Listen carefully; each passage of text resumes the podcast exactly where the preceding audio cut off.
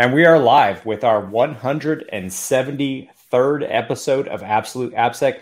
I'm Ken Johnson at CK Tricky on Twitter, joined by my lovely co host, Seth Law at Seth Law on Twitter. Seth, say hi.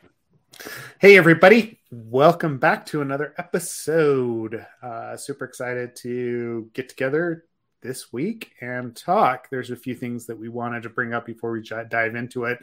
I've got some, you know, tales from code review slash pen testing that I want to share here shortly. But before we jump into it, Locomocosec training. You know, if you've been listening, that we are going to be giving our secure code review training at Locomocosec at the end of July. Uh, please consider us if you're going to be there. We would love to have anyone. Um, and we did get notification over the last week that we will be doing uh, practical secure code review at DEF CON as well.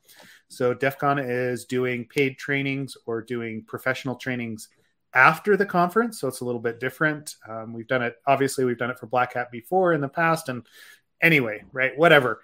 Uh, this year we're going to be doing it after. So it's like the the Monday and Tuesday after DEF CON. I think that's like the August 12th and 13th. Um, but we'll post those links once they become available. I know they're not quite, you know, up yet, um, but it'll be another great place to get the training. And um, I don't think the cost is going to be as high as some of the other conferences because it is DEF CON. So uh, watch for that. Um, outside of that, we do have new swag shirts. I think I oh, you can't even see me, but I am wearing the new. Absolute AppSec shirt today. Um, so I've got a couple of requests that came in after last week for shirts. So we'll be sending some out in the next week. Uh, and if you would like one, jump on Slack, let us know. Um, I'll be happy to send you one. Uh, and they're they're close to what the old ones were, Ken. I mean, it's the same shirt. I haven't even sent Ken one yet because you know hmm. I, I, I hoard all the swag apparently. But well, no, thankfully we now have your uh, well, we have Aaron, who is amazing, yeah. uh, and who's helping with you know more logistics and marketing and uh, helping ship things, and just overall, Aaron's been super helpful for the podcast. All the little, uh, uh, not little, uh, the short, the short clips you you see on our Instagram, any of the, a lot of the tweets you see, all of that is Aaron. So thank you to Aaron behind the scenes, working tirelessly to to help us out. Yes. Yes. Aaron's doing a good job. So, so swag wise, if you want anything, let us know. Um, Ken, anything else that you wanted to bring up before we jump into it? Yeah, just that we're getting a lot of requests for corporate training. Uh, we do corporate training in case anyone's interested. Um, we've mod- we we have a few options there. We modify it uh, as needed, of course. Like some people have different needs internally than uh, the the standard stuff that we teach at conferences. But just because we keep getting asked, uh, I just want to put it out there. Yes, we do corporate training. Um, it's not a weird question to ask us that um, or anything like that. Um, so yeah, just putting that out there. Okay.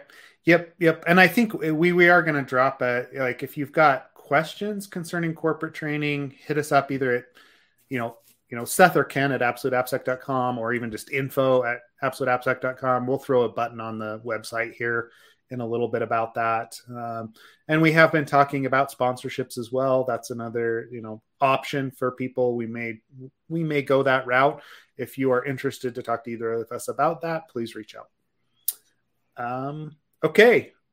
Outside of that, we can get into tales from um, penetration testing.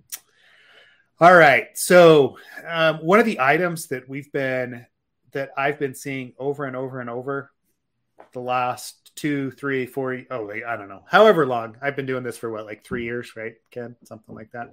Yes. But one one of the biggest items that we find in practically every test is user enumeration and um, being able to guess what someone's username is or determine what someone's username is from an unauthenticated sta- state based on application responses. So when we talk about um, assessments, we always talk about AAA, right? Ken, what, what is AAA? It's uh, authentication, authorization, and the lamest of. No, I'm joking. I'm joking. Auditing, auditing. That's no, auditing, auditing. No, actually, auditing is incredibly important. I just joke about how boring it is. yes, yes. So, like we always talk about that authentication. Obviously, that's one of the huge security principles: being identi- able to identify users, figure out who they are. But most applications leak out information to unauthenticated users. Um, specifically around whether or not a user exists and has an account with that application. Um, and like this is, can be through like the login screen. I know we, you know, we always talk about VTM, like the vulnerable task manager that we use for training, but on the login screen there, it'll it'll give out different error messages based on whether the user exists or not. I don't always find it in on the login screen. It's very rare nowadays that I see like user error messages on the login screen. I don't know about you, Ken, but that that's not one place that I'm I'm seeing it. Um, hmm. But I do see it more commonly uh, during the registration process, the forgot password process, and you know forgot username process. Right, those other authentication routines that people forget about. Right, whenever I say authentication to most developers they instantly just think about credentials like username password and that seems to be the only way the only place that they think that they're identifying users but we know as security people that we identify users via other mechanisms and the forgot password forgot username registration process are all authentication routines that have to be secured. But it's very difficult to actually solve user enumeration during those during those authentication flows it just is, right? Uh, like registration, you've got to tell tell somebody whether or not that email address is already associated with an account because you're not going to have them sign up again. So there's there's recommendations that we put in there around, hey, you know, out of band communications, we don't like uh, respond on a single or to a single request on whether or not a user actually exists. So this is all background, right? This is all background. I'm testing. We're looking at an application recently that uh, makes use of security questions, right? Um, so if I need to reset my password, it presents me with a screen that says, okay, answer these security questions that you filled out during the registration process, and we're going to let you reset your password. Right? Um, now, obviously, there's a couple of issues there, right? Like, or a couple, not necessarily issues, but security concerns that we have with, uh, with you know, uh, security, security questions. Yeah, there's a those. I hate those. I really do. I hate those. Is the sole mechanism for recovery? Yeah, I, I no, no bueno, no good, no bueno. Yeah, I mean, I, I think like, and and they seem to have fallen out of favor. To be honest with you, right? Like, I don't see security questions good as often as I did 10 years ago right like it, it seemed to be the initial hey we're going to ask you what what's your you know your favorite car your mother's maiden name you know those you know list of whatever all the stuff questions. you put on facebook. Yeah yeah exactly. Which is part of the reason that we got away from it. But there are still systems especially in the corporate world that use security questions. Um, and this this application happened to be one of them. Uh, now the the developers of this application decided that hey security questions this is a great way to solve the um, the forgot password flow right? Uh, they wanted they still wanted to use it but the initial request was hey tell us what your username is and if you put in a username it redirects you to the security questions page right um, and so what your the traditional problem that we would see user enumeration wise in this flow is that if a username doesn't exist, it does not redirect you to the security questions page, right? Um, but this this application was not vulnerable to that. The developers at some point had said, "No, guess what we need to do? If the if a user does not exist, it still actually pushes the requester to the security questions page, right?" And so I'm like, "All right, well that's cool so there's not the flaw there on the initial form as you're going through. But then I started to examine the security questions page. Now, my question to you, Ken, as a developer, what security questions do you display when a user does not exist? I mean, you're asking me to fit fit within uh, guidelines. I wouldn't even parameters. I wouldn't be using. But let me play. Let me play. Uh, let me play the, play, the part play of developer. I'd probably yeah. use. I'd probably randomize. You know the the same questions I would add. like I don't know. Okay. Assuming there's like say a set of 15 questions and they have users randomly assigned or pick from, you know, say three out of that that 15 that are available options. Well, then I'm going to randomize. I, I guess the only issue with randomizing in that case is that you'd almost have to create a temporary allocation of security. So, like if I picked three random questions from the 15, if you were to re-enter that email address or username, I would then need to basically keep in memory the three I had chosen to show those same again, those same questions again, because otherwise you're going to run into the situation where, you know, like assuming, like I said, that that that when somebody sets up their security questions, they're selecting three out of 15 and it's only going to be those three security questions. You don't want those security questions to rotate if you're using if you're making it up, right? If you're trying to emulate yep. that there is a user. Um, I guess that those are the guidelines or parameters I, I would fall within. Um, yep, and yeah. you're absolutely right. So, and this this is the flaw that I saw on the user enumeration page or on the on the security questions page, is that I would I would go in and every time I put in a, a, a non-existent username, the security question set would change every single time I loaded that page. Whereas, and and so the set was was having there was you know it, it's exactly the scenario you're describing. They had you know ten security questions that are in their list, and you pick five of them. They display on that page so you can reset your password. But if the user doesn't exist, it displays five security questions. But the uh, next time that I submit that form, it displays another five, or they're in a different order. As opposed to a regular user, one that exists, it always sends me back those same five questions, no question, no, no matter what, right? And so it became this fairly easy, you know, request response that hey it, it, it, ends up you know it ends up being user enumeration it's fairly easy to run through and you can you know yeah, you can pull username lists all day long and actually exploit it. So, um, just another flaw. It was an interesting one because it had to do with that randomization. It had to do with this fact that the developers they've tried to eliminate the problem, but we we always seem to push that down the road, especially with user enumeration because it's so hard that we don't want to go to out of band or we don't want to um, like use an email address. We don't want to use like other components that we have um, to allow for this self um, what do they call it?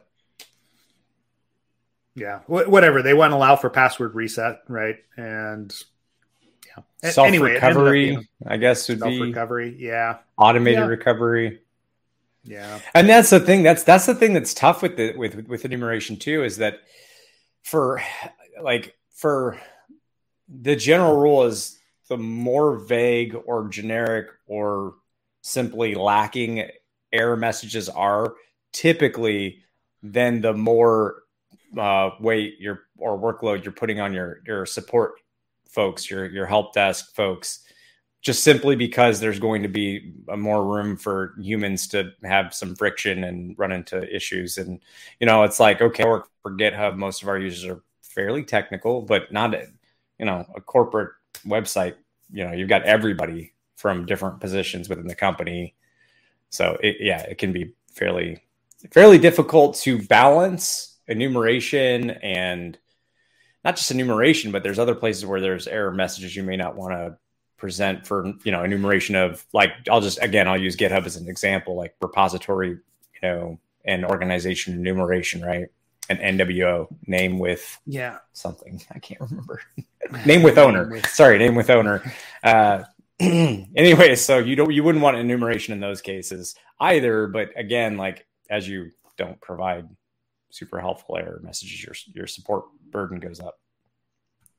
Yeah, and I I was going to see if I can actually show some of the I, I don't want to disclose the client, right? Like in, NDAs and everything yeah. else always, you know, drop into that. Um, but there was another. Just ruin your business for us, Seth. If you cared, you just ruin your livelihood and your career for us. So, um, I was going to actually show another error message. Um, maybe if I can.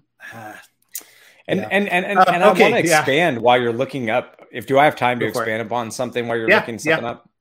So this is the the other thing about um, that becomes difficult where you me- mentioned that you don't see it in just the login, you see it in other places. So like take an account update for instance, especially when you're using like libraries or or third parties, uh, yeah, libraries to within your application to do authentication, what will happen is you, are essentially you know overwriting classes and sort of including this uh, library which is taking over all the authentication bits which means some of it's out of your control right?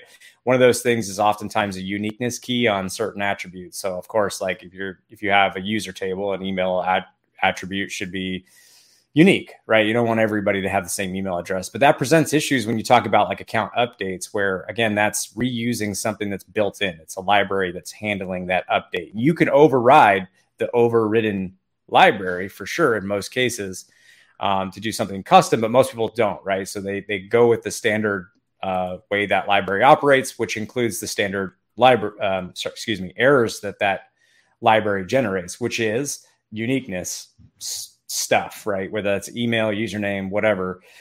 So that becomes hard just because of the fact that like now you have to figure out where everywhere that you didn't code, you just included the library, you didn't code up these pages where those generic messages are going to be shown, right? Because typically you're going to have like as part of your your web page, you have your view which has the header that's reusable and it's just showing whatever errors are generated. So again, if the if the library uh, is just generating those and you're just spitting out any errors that come out you may not even be aware that because you didn't code that error yourself that you know it's it's it's doing some sort of disclosure enumeration just simply through uniqueness checks. Yeah. Long-winded yep. i know but it's important to understand that dynamic. Yeah it is. Okay hold on. I'm going to show and why it's not always intentional that those error messages are showing on behalf of the first party developers although very much intentional of the third party developers. Yeah. Yeah. And it's, it, I mean, it's all, we, we see this quite often as well in um, like API calls, right? Because you're mm-hmm. trying to be as descriptive as possible to the front end system as to what's going on right um, and so we leak out that that's that same sort of of detail right um, mm-hmm yeah. And like it it, it it's not it, again like you said it's not in, it's not an intentional choice a lot of times right? Um yeah. But it, it well, and we've that, looked at apps that are connecting to other apps to do authentication. And, and like you're not mm-hmm. even at that point you're pretty far removed from authentication. You're just pretty much validating that they passed the authentication check and you know getting back who the user is and then that's setting their session presumably and then that's from that point forward you know in the application i'm thinking of anyways that's about the extent yeah. of your so anything that's being written in that service that you're calling out to to do authentication it's like you may not even know if there were changes where an error was introduced uh, and allows for enumeration yep yeah and okay so along those lines let me show you the other error that I found here. Um, and I did strip out some of the stuff, uh, so it, it, we should be all right. Okay, let me see. Okay, so this go this live.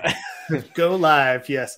So uh, this one was um, this is during the user registration process as well, right?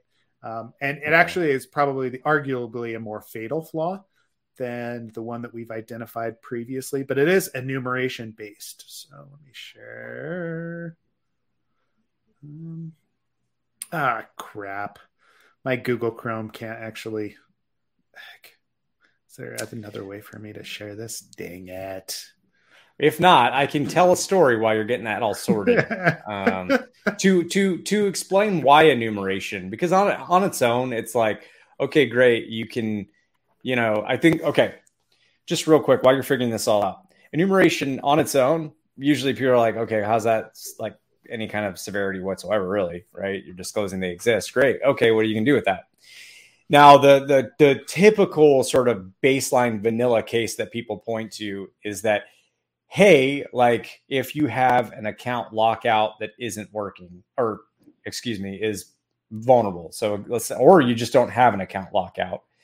Uh, if you also don't have like decent password complexity rules, um, So you have a case where there's no rate limit on attempting bad passwords, and you have passwords that are potentially weak.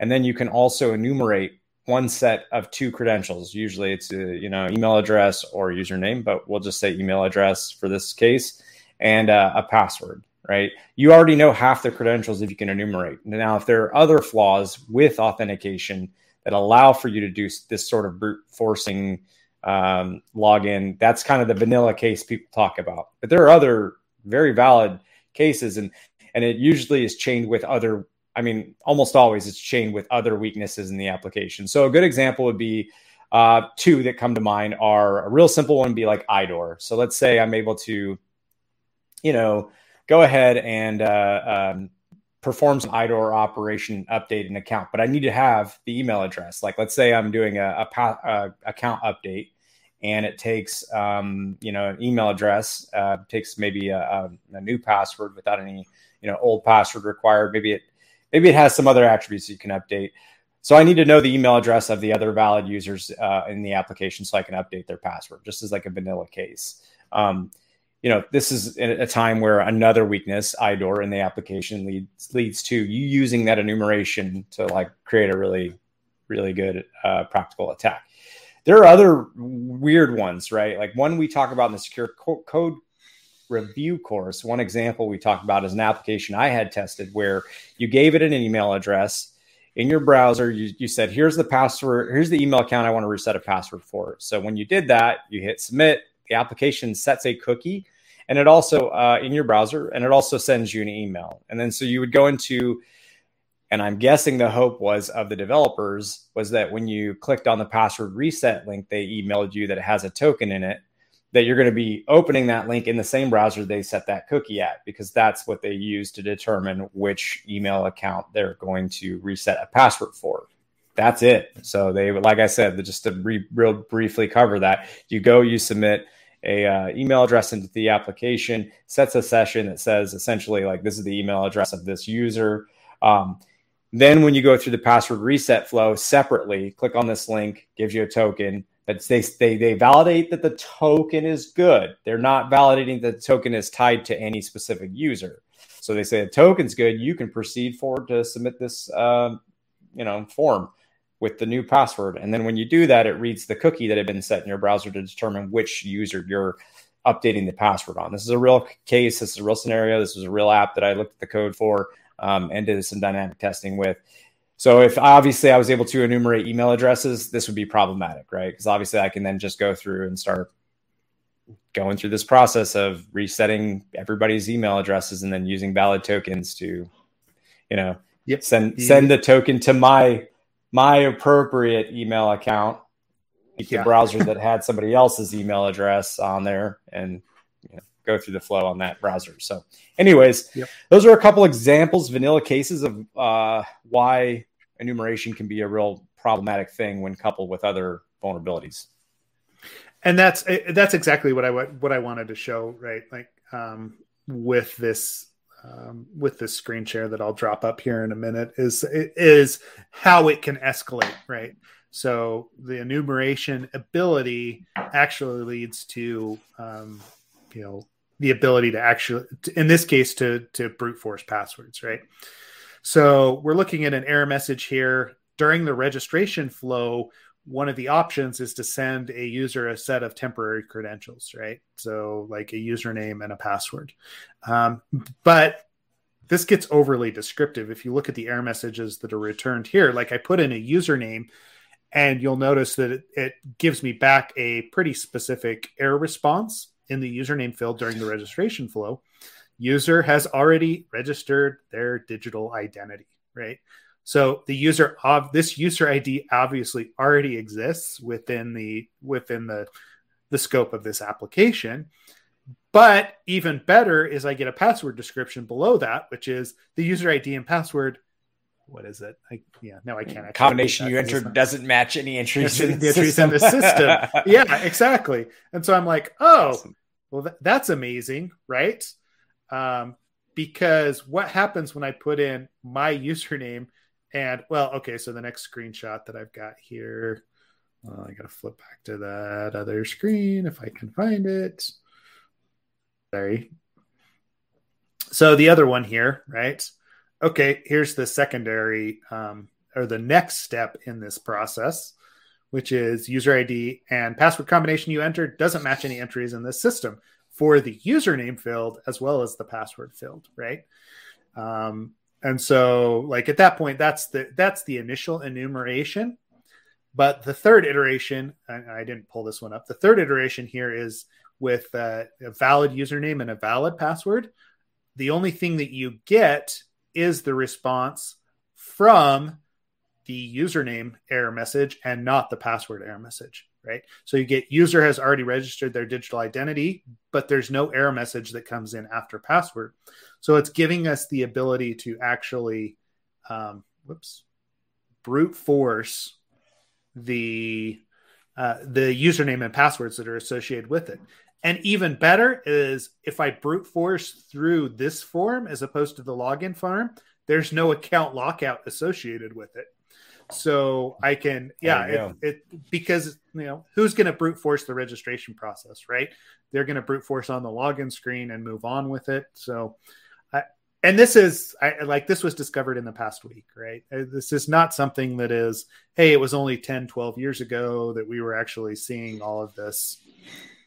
Yeah, all of the the the flaws right? You know we talk about sql injection stuff that we rarely find anymore and it was more common you know 10 15 years ago than it is nowadays but user enumeration is everywhere which is the reason that i bring it up because it, you know it is kind of a fun one that we've there's always different edge cases. That's what i wanted to say. There's always different edge cases that we run into. So. It's it's definitely a challenge with social platforms where you know they, they want you to know each other's basically part of the credentials that you use to log in, which is, you know, your uh, username typically, right? Your handle, whatever you've chosen for social media, that's typically what you log with, and um, it's a it's a bit difficult because it's it's known. Um, and in those cases, you know, enumeration isn't necessarily such a big deal, and in some cases, it still is. Sometimes they want the email address decoupled from the username, right? So yep. there's um, I guess a good example would be GitHub. We have a decoupled, pri- we have the option for private emails so that we don't disclose your, uh, whatever's been marked as a private email, it doesn't um, pop up. In any case, user enumeration becomes pretty difficult, uh, you know, it, it, because a lot of social sites, even in that case, you know, you can log in through either username or email address. So they really have to have a robust anti-ATO account takeover, uh, sorry, anti-account takeover uh, strategy which usually is combining metrics about you know when you last logged in how what you know basically collecting. And i'm not saying we're this is this is just a generic. Just want to be very clear this is just generic information but typically you'll collect some sort of metrics that allow you to fingerprint effectively the person who's trying to log in in tandem with you know obviously two factor authentic or i should i should say multi-factor authentication. Um, and then you know particularly um, apps versus sms because you know sim swapping exists and it's pretty prevalent and all that that good stuff. But still two factor auth whether or multi-factor auth whether it's text or apps is still better than not having it at all right? Um, also you've got to have some pretty pretty robust uh, sort of like uh, rate limiting and uh, ability to, to, to withstand denial of service attacks, um, and then it goes to that's just the login part. Then we talk about like you know you you mentioned there there's more to this than than uh, just the login page. There's the there's also like forgot password type stuff, account updates. You know you, you've got to be mindful of it in, in, in many many places. So, uh, for instance, putting in like high risk pseudo filters or high risk filters where it's like, hey, uh, re-log in because it's been, you know, I don't know, a few hours since you last logged in and you want to like change your password or your update your email address to something different or something like that, you know, or you want to change out your keys, your security keys or whatever it is, like you should probably re-log in. So there's all these like other things around enumeration in terms of like, you know, anti-account takeover strategies, but like enumeration is a funky one because no it's not as black and white and and, yeah. and easy at times as you would, you would uh, expect. So it, it's a yeah. fun one. It's a fun one because it, it usually leads to some interesting conversations like this. Yeah, and it it leads to yeah, it leads to interesting flaws, and it definitely kind of shows a maturity of the the threat landscape or the you know the analysis that's gone into the threat landscape for an application um, when we start to find things like this, right? Because it's it it does require you to take a step back and realize where you actually identify those users, um, and there's always those edge cases that they just throw a wrench in things, right? I like I, I know we could pull you know Justin on as well, and we've got we've got so many war stories about user enumeration flaws in weird places because of the difficulty in actually solving that issue. And uh, like I've thrown up some of the like the web testing, you know, web app sec testing guide from OWASP or the authentication cheat sheet. But even those don't go into depth in all the ways that we can fail here. I, I mean, granted, they're cheat sheets, they're like, you know, they're kind of overviews or summaries on how to identify these issues. But you know, in the case of what we were looking at with the security questions, there is it's a positive negative response that doesn't actually give us an error message. So if you're only looking for error messages, you're going to miss that uh, that nuance of the security questions that come back randomly every time that you ask for an invalid username, right? And that positive ne- negative like blind response that that comes back is what we often miss as developers writing unit tests, as security people, because we're looking for the big glaring red letters that basically say, hey, there's a problem here, and this is what the problem is, as opposed to kind of the nuances that go into it. So, you know, if you're testing for these applic- uh, these sorts of flaws, if you're developing an authentication system, let's just think about where that's actually happening and this doesn't even push us into the, you know like the cookie realm that we use cookies for authentication because that's a whole separate discussion that we could have right? Can i like i think you know each of these that we dive into in the course we spend a fair amount of time actually analyzing and, and stepping through even in like appsec 101 so just an overview just an overview. You know one thing i would love to see more of is you know because we've got these uh um, various open source scanners that are doing like you know they're looking for sort of uh, your typical vanilla stuff, right? Like cross-site scripting, SQL injection, misconfigurations, things like that inside of uh, applications um, like Bandit, Brakeman, stuff like that, right? Uh, open source scanners. But I'd love to see more that are focused on the because because a lot of these uh, authentication I don't know if you call them frameworks, but definitely libraries, popular libraries, ones that are from that if you're working in that ecosystem, you've come across it multiple times, right? Like the popular ones. I'd love to see more scanners looking at these because most of them operate through configuration files as well as like you know certain options inside of uh, if it's an MVC app, you know controllers and models. There's configurations in the controller and models. There are also but usually uh, an actual legitimate configuration file that controls certain things like account lockouts, your strategies for recovery, things like that. And I'd love to see uh, some scanners um, built to kind of parse those and quickly enumerate like weaknesses and, and the choices people make. Um, so if you're if you're at all inspired to do such a thing, it would be very helpful um, to yeah. see more of that. Um, for free. No, I'm kidding. We'll, we'll, we'll, sponsor you or something. I can't can't promise it'll be much, but yeah. Um, but anyways, well, it's, it's, it's like we are seeing more and more of those kind of customized scanners or targeted scanning that happens against configurations and other things. Like think about SemGrep, think about some of the other tools that are out there, because uh, like I, I, mean, security's become a bigger issue, right? Like, you know, 10 years ago, that sort of request probably would have gone by the wayside because it's like, how do you do this for, you know, .NET, ASP.NET applications, Java, you know, struts applications, whatever, like was popular back then, right? But, um, nowadays we do have scanners that are specific to those. Like if you've got access to the source code you should be able to see what like an auth zero configuration looks like what you know devise how it's implementing different things on you know in, on a ruby on rails application or uh, right like or a django application. Like if you're using the built-in contrib auth functions there's probably a way that we could suss this out pretty quickly if it was targeted, and and it would be an interesting project to drop in there.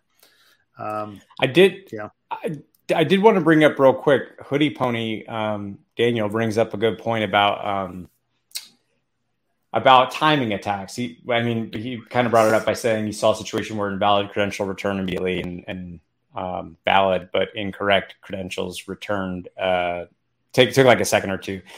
And I bring this up because I remember it was like maybe 2014, 2015. I think it was 2014 ish timeline around then where um, there was quite a bit of debate about the eff- efficacy of timing attacks and if it's like practical. But like, uh, I think even then, you know, I remember John Poulin, um, who now works with me, but you know, Seth, John, myself, we've all worked together for years now. Anyways, um, John proved proved out, you know, timing attacks work and had built i think it was like a burp plugin or something to do it. And uh it, it, yeah anyways it was it was effective. He made a video on it. It's probably buried somewhere in the bowels of youtube. I, I mean maybe i can find it sometime put it in our slack channel. Anyways why i say this is now internet is like so so quick and so um, reliable and dependable uh, and systems are so efficient you know that I, I think it's actually more effective now um, I think that you you will be able to. The reason the reason I say that is the the the, the, primary argument that I remember people having was that um, there were two the signal they couldn't get a good baseline for what was like a, a, you know we're talking about milliseconds right so it's hard to get a good gauge when there's enough no- network noise and variances it's hard to see um, you know, like just sort of even on a large scale of a lot of requests, like where's the variance, right? But now I don't think that's such a, a challenge. And I mean, I'm open to being wrong on this, but I do think like given given um, you know, given given how uh, what am I trying to say? How well things work. Um, mm-hmm. my assumption would be that the baseline would be easier to establish. Well, I, I, mean, it goes back to Moore's law, right? You know, everything gets quicker, and it, we're you know from a CPU perspective, like everything is faster, like and and um, to your point, that argument years ago was probably pretty valid because of network paths, and you know you're going over some DSL link across to somebody's system, and it's it's hard to account for the speed and yeah. But nowadays, I like I've I've seen it within the past couple of months for sure is that um, using these like uh, the predicted well, uh, no the um, dang it. I'm like losing it today ken. Uh, the hashing like the, the modern modern hashing al- adaptive hashing algorithms. There you go. I knew i was going to get there. So you're using bcrypt you're using PBKDF2 the adaptive hashing algorithms to encrypt or to hash passwords. I almost said encrypt passwords. There we go. Um, to hash passwords and then to check that hash um, there is a work factor that's involved with that, right? So, like bcrypt, it'll be a work factor of 12 or 20, depending on what you put. But if an invalid username comes in and you don't actually perform that work, you're going to return a lot quicker than you would if you were if you were encrypting something or hashing something using one of those adaptive hashing algorithms. And that's an easy, easy miss to make in code, right? Uh, because you're just trying to get this feature out, and yeah, it's it's going to happen for sure. Um, and I was trying to remember. I think I showed you one uh, six months ago or so. I'd have to dig back through my archives, right? Uh, but like we have seen those timing attacks work practically against applications within the last six months. Um, mm-hmm. Yeah, and, and, it's it's well, just going to get worse. Yeah. Yeah, and I mean, how do you solve that? I mean, I, I, think the main way that we talk about solving this in today's world is through constant time comparisons.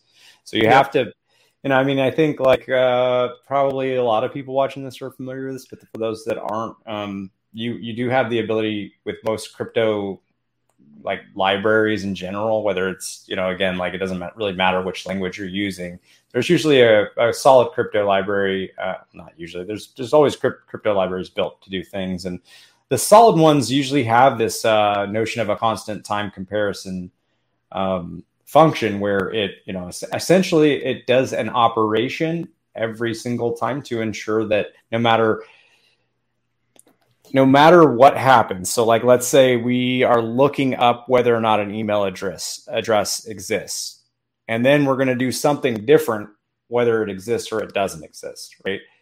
That in and of itself means there's going to be two separate branches of where this code executes and that in turn means there's of course going to be some additional overhead involved a database lookup right? And then of course using maybe the object returned from the database in memory, doing something with that, whether it's loading the attributes, whatever. Um, it's going to take up some compute resources, is my point. And if you have two different routes you can go or more, of course, there's going to be some some different compute time and time really involved, and there's going to be variances. So the way you you negate that is by ending that function routine with a or when you when you uh, start the routine, uh, doing a constant time comparison, and you will always return whatever, no matter what happens, no matter what operations continue to happen after that, you always return with the same amount of time um,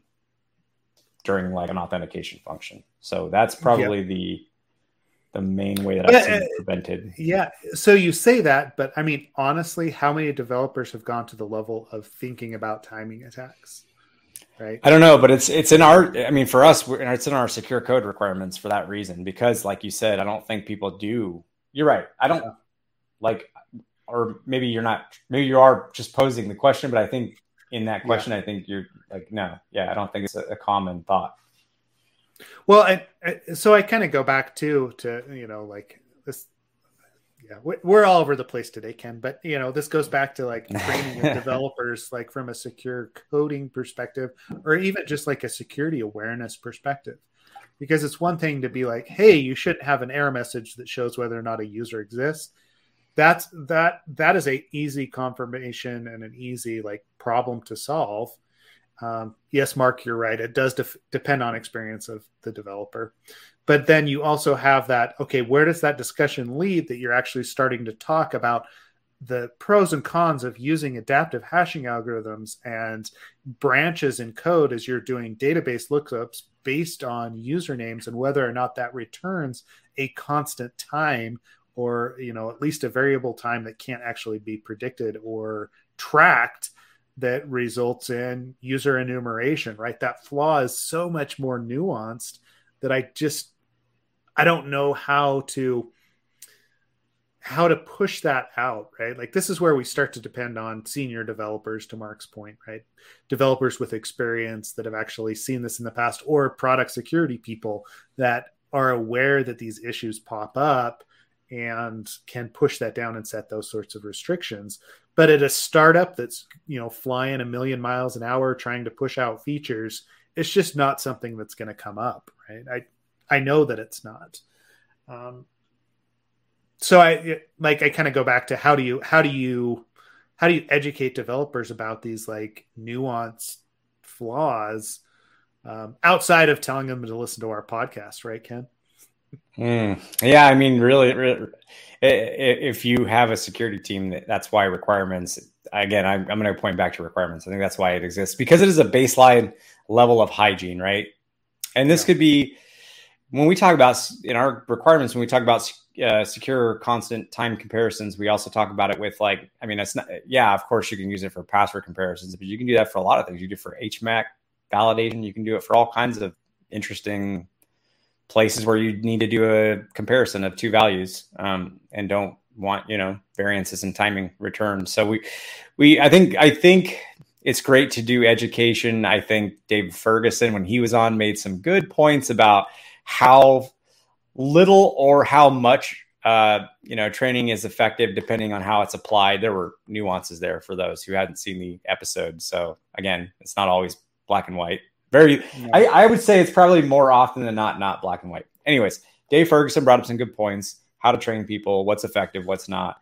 Um, go back and check out that episode uh, if you haven't seen it. But I do think there's maybe a little bit of awareness and education, but ultimately you got to have secure code requirements to have a baseline level of hygiene because no matter how well you educate people, It's not always going to be effective, but you know what is?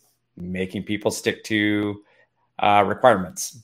Yep, requirements, a paved path, some way that uh, you know a security feature set that's already been implemented and is tried and true is tried and true is definitely a better a better way to go about it rather than just you know winging it right i, I mean in general that's going to be you know that's going to be a valid statement across the board mm-hmm. um cool so the other flaw i know we've only got like you know 10 15 minutes left but the the the other flaw that i saw in the last week that was super interesting actually had to do with the use of um, a web application firewall sitting in front of an application. Application is running in a corporate environment, but the web application firewall is limiting access to certain functionality based on the uh, the location coming in. So you go through the web application firewall if you are coming from outside, right? Like you want to access this application, and it gives you access to a limited amount of functionality. If you're internal on the corporate network, it gives you access to the whole application, right? There's no restrictions. So there's there's certain like administrative functions that are only accessible like if I want to change someone another user's password, you have to actually be on the VPN or on the corporate network in order to change another user's uh, password. But if I want to change my own password, I can do that uh, accessing the system on the internet at large, right through the through the web application firewall. Um, now, this so it was running, you know, I'm not going to dig too far into what the tech is, but the web application firewall was doing a match based on the URL and looking for like say slash admin, right?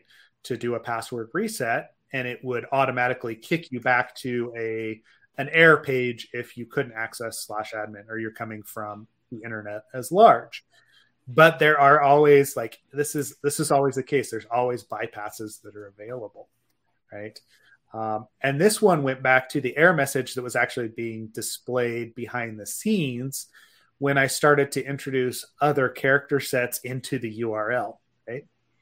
So, oh. okay, so back end, right? So you think about Apache. Oh, I see. Yeah. Oh, Do you see where I'm going? Sorry. Okay. Yeah. So think about that's awesome. Apache. Think about how Apache does processing on the URL, right? Um, right? What is the first thing that it does when it gets a URL? It it does a URL. It, yeah, it breaks it down and it does URL decoding, right? So, you know, in case there is something like, uh, you know, the question mark gets encoded as something else, or it's coming through a proxy that's been, you know, encoded, whatever, right? Um, and the web application firewall would understand like the slashes, they go to a percent to F, right? So it automatically decode those. But the different components in the path itself, like slash admin, the second that I say change admin to a percent 61 DMIN, it would bypass the web application filter and allow that to go through.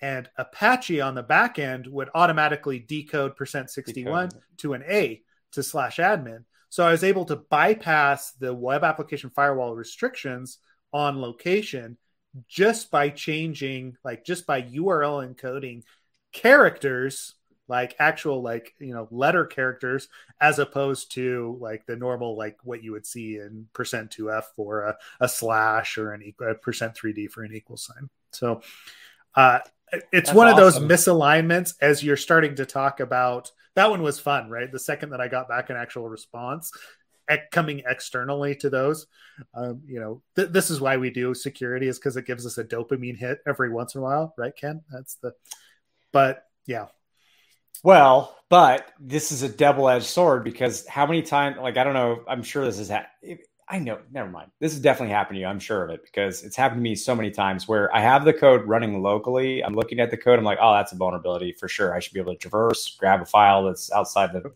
whatever. Uh, like I should be able to, to pull off some attack. Usually, it's has to do with like manipulating the path, doing some traversal stuff like that, right? Where then it works locally and you're like, oh, great, I just proved it out. Let me go do it on the production site.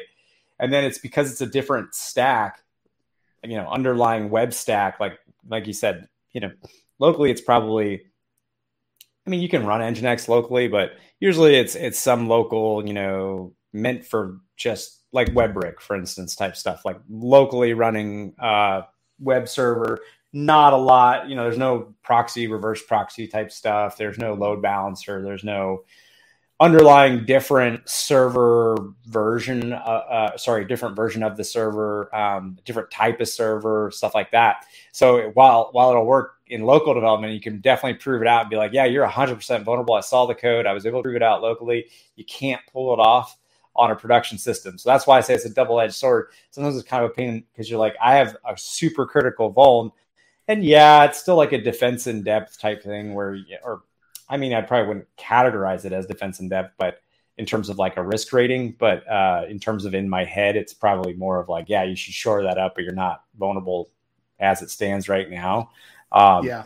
But that's like frustrating as hell when you have such a cool vuln like that and you just can't get it to exploit in production systems. Well, and so and this, because this of the, the web stack. Yeah, because of the web stack, exactly. But this was interesting because it was like, okay, in the code itself, I'm not actually seeing this, right? This is only it's implemented in Apache, like you know, they're deploying to Apache and the, you know, and um, the only reason I actually found this is because they wanted an actual test of those web application firewall rules because this is a key control for this application. They don't want anyone to be able to access that sensitive functionality from an external IP address, right? Um, and so the only place that that was actually in play was their production instance. So this is this is a case where it's vulnerable into production, but nowhere else, no, right? No, because they, no. they, they, don't have those controls in place, right? And so I was just like, it's it's fascinating how the complexity of these different components, like the more complexity that we introduce, these edge cases pop up that we don't actually. Uh, I mean, we don't actually think about, we don't actually find unless you test it in that in that true environment the where it's deployed in production and actually being used. So, so when you're looking at that app, are you seeing a lack of authorization applied on those administrative endpoints, and then you're just like, uh, but I, am confused. Yeah, if you because I'm so, confused. Uh, if like, yeah, yeah. So no, not necessarily. Like, so I, if I if I log in as a regular user and not an administrator, even if I try and bypass that, I, I oh. bypass the oh. web application firewall, it still I will see. give me the the typical internal response that I'm not authorized to like change someone else's password. But I have authentic, I, I have administrative credentials. I log in and I access that URL, and all of a sudden I can start changing things from an external play. You know, like it's not only changing other users' passwords. So this isn't like roles and yeah, other things. Yeah. So this is missing function level access control or misconfigured, but it's it's not in the typical way where it's just missing. It's actually more of just so it's not te- yeah. te- technically MIFLAC because authorization filters and decorators exist. exist within the application, but it's yeah. that they are specifically attempting to prevent any outside entity who's obtained credentials or otherwise can get to that administrative interface like validly, whether they stole a session or whatever it might be. It's yep. preventing them from doing that from an external IP. So the only check is not within the application; it's within the WAF. Yep. Yep. In that case, it's within the WAF. Yeah. Yep. Yeah.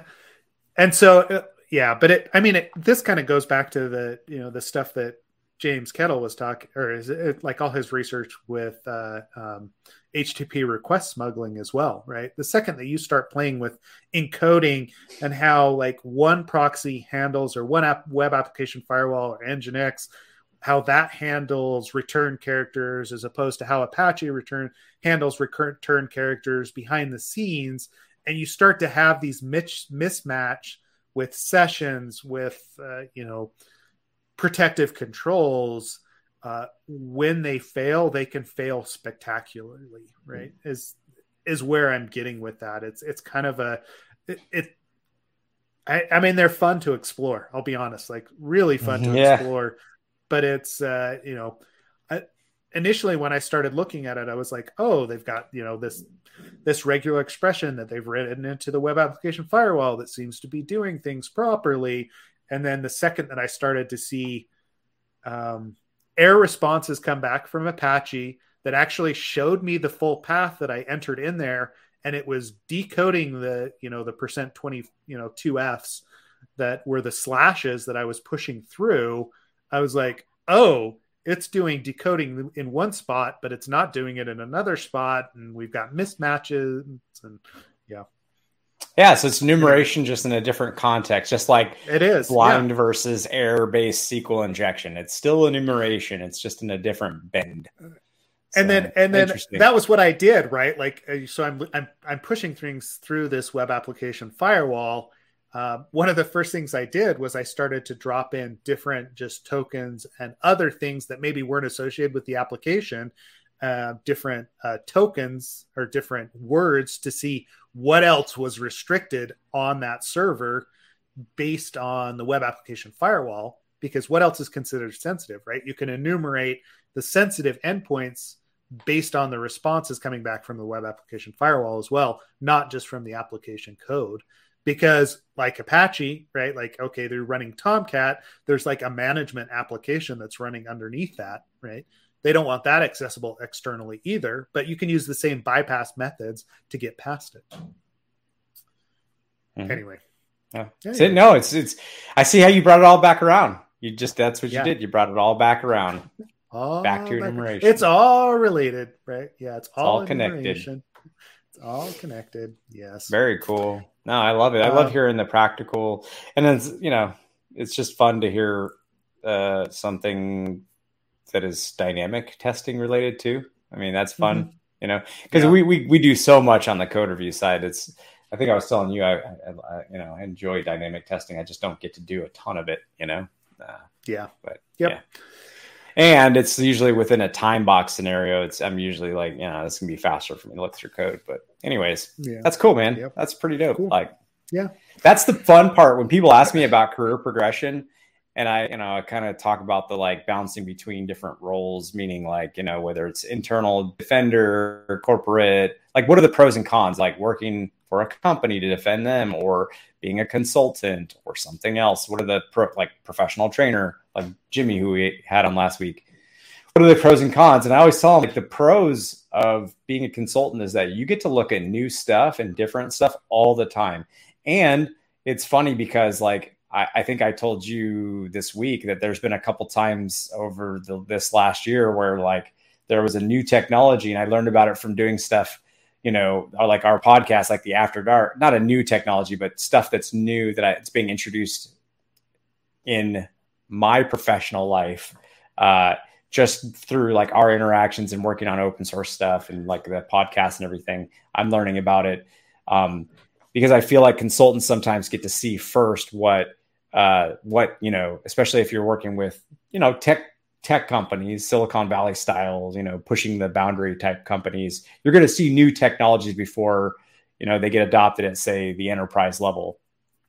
Yeah. Uh, so, anyways, it's super cool. You get introduced to a lot of different things, and this is like one of those. And you get to, you know, you get to vary, vary between dynamic testing, code review. Maybe you're doing threat models. Maybe you're giving training. Maybe you're doing something entirely different, um, helping them build a program. You get a lot of like experience. So, anyways, there are there are definitely still pros to to heavy pros to to doing consulting.